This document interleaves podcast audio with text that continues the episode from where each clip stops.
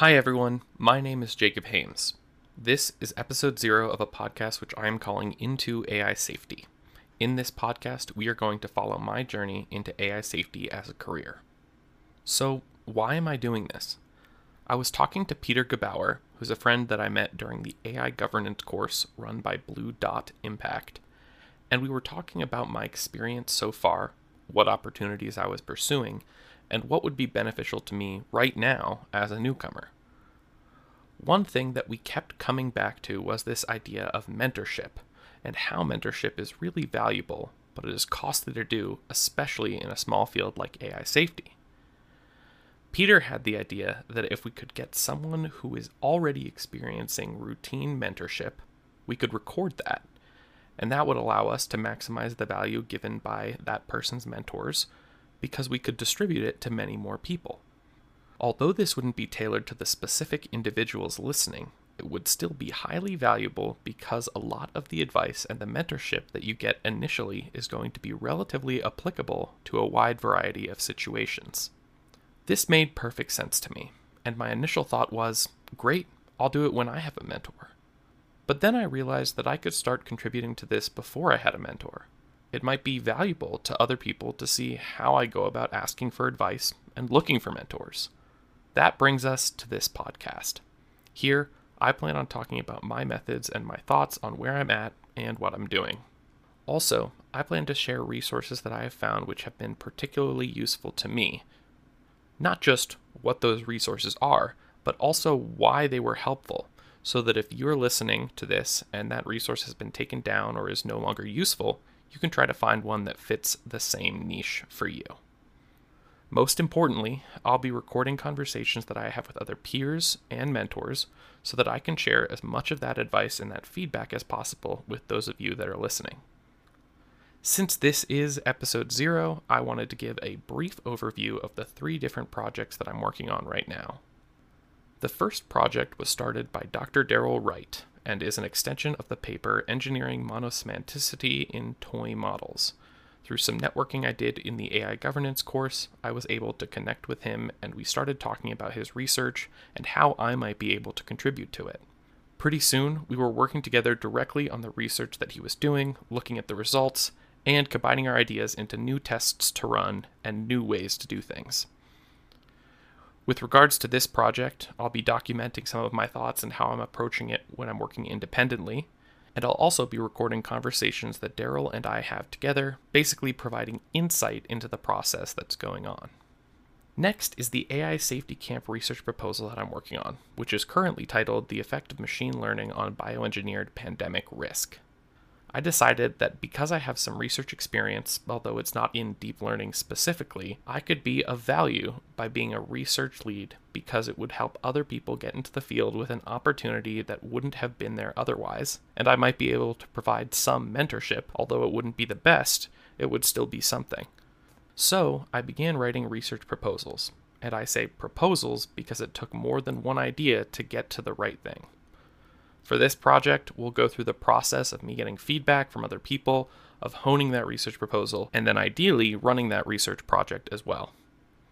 Finally, it's a bit meta, but this podcast is technically also a project, and I figure that someone out there could probably benefit from me sharing what I had to go through to get this whole thing started up. So, I'll also have a few episodes regarding what starting this podcast was like for me, things I've found difficult, and how I've addressed them. Those are the three projects that we're going to start with, and I'm sure that there will be more that come along as we progress into the series.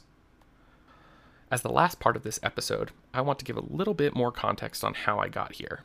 If you aren't interested in that context, by all means skip the rest of this episode and go to the next one. Or, I guess, wait for the next one to come out if you're listening to this as I release it. We're going to start in May of 2022 when I graduated with a master's in computational modeling from the University of Colorado at Boulder. The initial plan was to work part time on a startup that had spun out of my senior project from a year before, and also work part time in healthcare information systems at High Life Recovery, a behavioral health clinic based out of Ohio.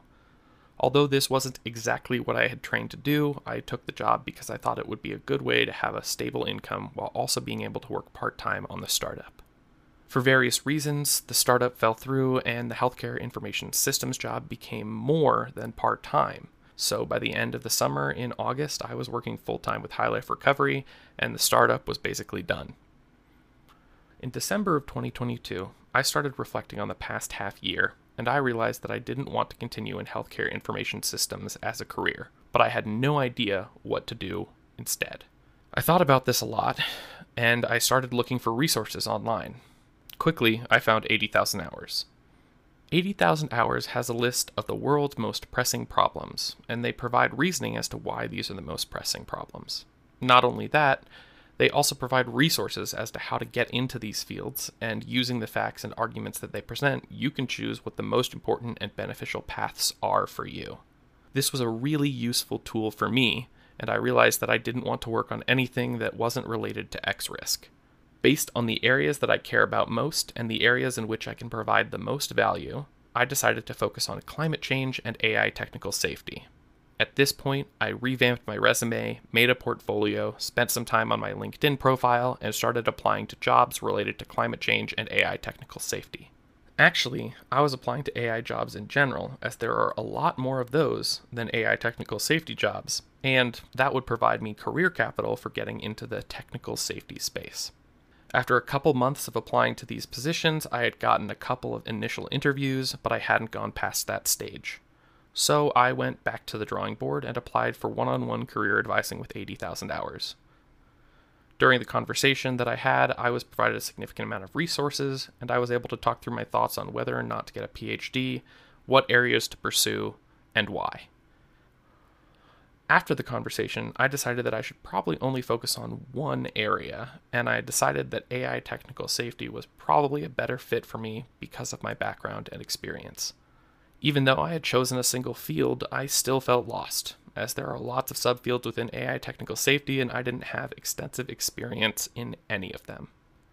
To me, this indicated that the most important next step would be exploration.